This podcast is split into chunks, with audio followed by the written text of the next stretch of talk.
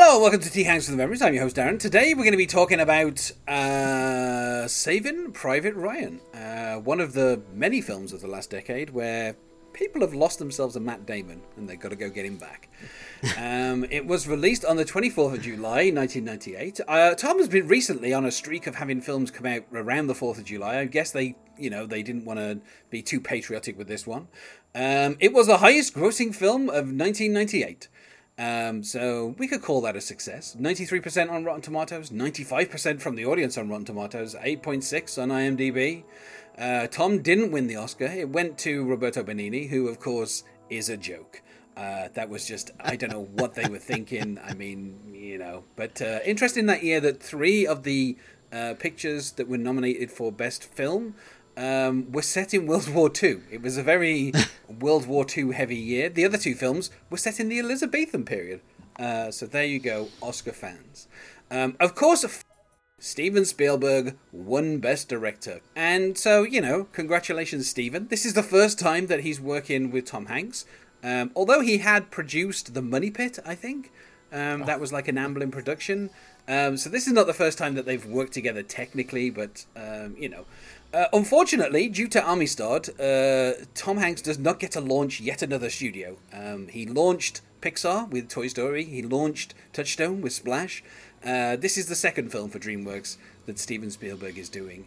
Um, so, uh, yeah, I mean, 1997 was a weird year for Steven Spielberg. Amistad and Jurassic Park 2. I mean, Wow. an odd combination.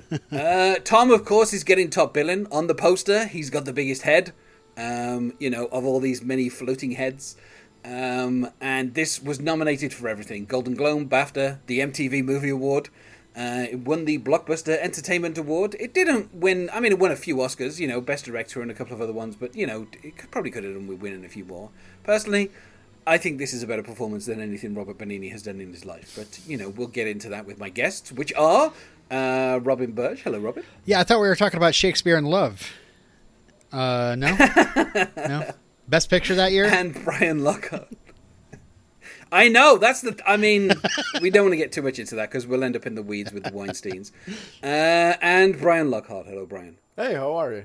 Thanks for having me. Yeah, I, I mean, it's kind of interesting because you know this, that, like this idea came about with Robert Rodat in like, I don't know, like 1994. He spent a couple of years developing it. It is, ki- I mean, uh, it's kind of based on a true story, but not kind of the. I mean, there's a there's a there's a letter that gets mentioned in this film about five people died in a war and someone writing a letter. That turns out not to be completely correct because only two people died. One of them deserted, and the other the other two survived. So it was a nice letter, but it's not completely accurate. But you know, there is this. Uh, there is this thing where it was kind of like based on the Niland brothers, uh, who were four brothers who fought in World War Two. Um, and I think um, you know three of them were dead, and then one of them was missing, and he was the only one who survived the war. He ended up as a POW for a couple of years, and that kind of inspired uh, Robert Rodat to be like, you know, this is an interesting idea.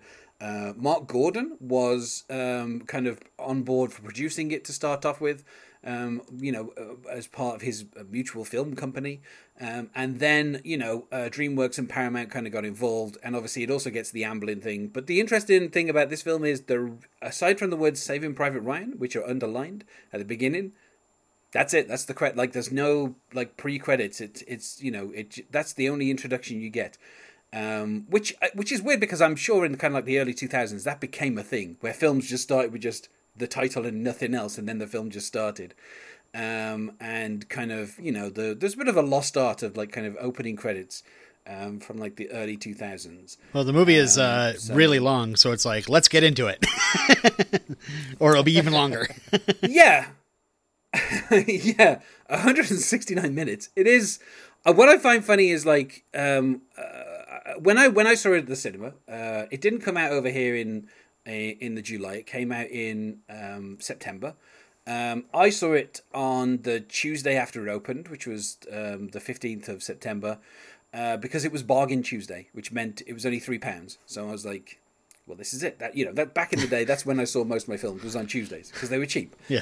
Yeah. Um, and I went with a friend. There wasn't any kind of you couldn't like pre-book seats or anything, so we got there a little bit late, and we were uh, it was the biggest screen in the cinema, and we were like four rows from the front, and that is yeah, it's very like that's very close to be for a film that is this long. You were on. Omaha Beach watching the movie. Yeah, no, I mean, it was very immersive. um, but it's just one of those things where it's like it was, um, and the the weirdest thing is as well, there was kind of like a direction from the studio to be like to cinema, you know, cinema um, distributors and stuff. Uh, turn the volume up, like really, you know, put the and and they did, and it was very loud, and it was, you know, that that first kind of like half hour, it was extremely disorientating being that close to the screen. Yeah. Um, and I would say, in all honesty, like obviously that's the first time I saw it. Uh, today was the second time I saw it because I haven't watched it since I saw it at the cinema. oh wow. Really? Um, yeah, I, I was trying to think to myself. I was thinking, did I have I rewatched this? And I, I don't think I've. I just don't. I just don't. I haven't. I you know. Any reason why? Um, I think once I, I well, uh, well, here's the thing. I don't own it on DVD. Um, um, I in fact I don't really. Uh, uh, given that I have a Tom Hanks podcast, I don't own that many Tom Hanks DVDs. I've got Big and Punchline, and then I've got um, Road to Perdition and Lady Killers. Lady Killers is because of the Coen Brothers, not because of Tom Hanks. Um, and then I think I've got Catch Me If You Can, and, I, and Catch Me If You Can and Munich are the only two Spielberg films I own as well. Wow. So Yeah. yeah. So I mean, I might at some point, uh, you know, purchase this on DVD. I think when it was, I think when it was first out, it was always very expensive. It was always like 12, 13 pounds, and I was like, I'm. I mean, I enjoyed it, but I don't think I enjoyed it that much. and I think I was probably waiting for it to like be part of a sale or something, and it just never happened. Um, so you know, this is the first time kind of rewatching it. Um, but I mean, I I would say it's a fairly memorable film. Like you know, uh, once you've seen it, I think you kind of you know. You, you Yeah, I definitely forget it. think it's a, it's memorable for sure. And also I think it's it, the thing with it as well is it's so kind of kind of been uh, you know immersed into the zeitgeist. You know the the the stuff from Omaha Beach has been kind of parodying stuff in other films and TV shows and stuff, and you know like it's just because it's something where people you know the kind of even the even the final words that are kind of spoken by um, Tom Hanks's characters have been kind of parodied a little bit and stuff, and, and so like it, I, it feels like I didn't need to revisit it, but then rewatching it, I was like, yeah, this is a very very good film. I should have rewatched it sooner. Um, so when was the first time that you recall watching it? I'm going to start with Robin. I'm certain I saw this in the theater. Uh, this was a big. I, I I try to catch all the Steven Spielberg movies in the theater. This was huge. You know, um, this is just definitely one of those you're like, yeah, I got to see this one in the theater. It's especially just knowing that it's going to be, you know, the the D Day invasion and how much hype was around how like immersive that is. Um, uh, yeah, definitely saw it in the theater. I, I actually didn't. I didn't. In 1997, I was in the I was in the United States Marine Corps, and I had a very funny relationship, I guess, with military movies. Um, you know, I, I I partly joined the Marine Corps because of a military movie. you know, Heartbreak Ridge was something I watched over and over again, and I'm like, you know, who who doesn't want to be a badass Marine like Clint Eastwood or you know Mario Van Peebles? However, when I was watching movies at the time, like I hated the TV show Jag that was out then, and I was like, this is the dumbest piece of garbage I've ever seen. And I actually love it now. It's one of my favorite shows. But at the time, I was such a like snob when it came to military movies, and I had no desire to watch Private Ryan. So, anyways, I was um, I just didn't go. I mean, like none of my friends went. My roommate, we didn't go, but we had access to pay per view channels for free in the barracks. Let's just say it was just always on, and so we would be flipping through looking for something to watch, and we're like, "Oh, look, it's the Saving Private Ryan channel," because it would be played twenty four seven.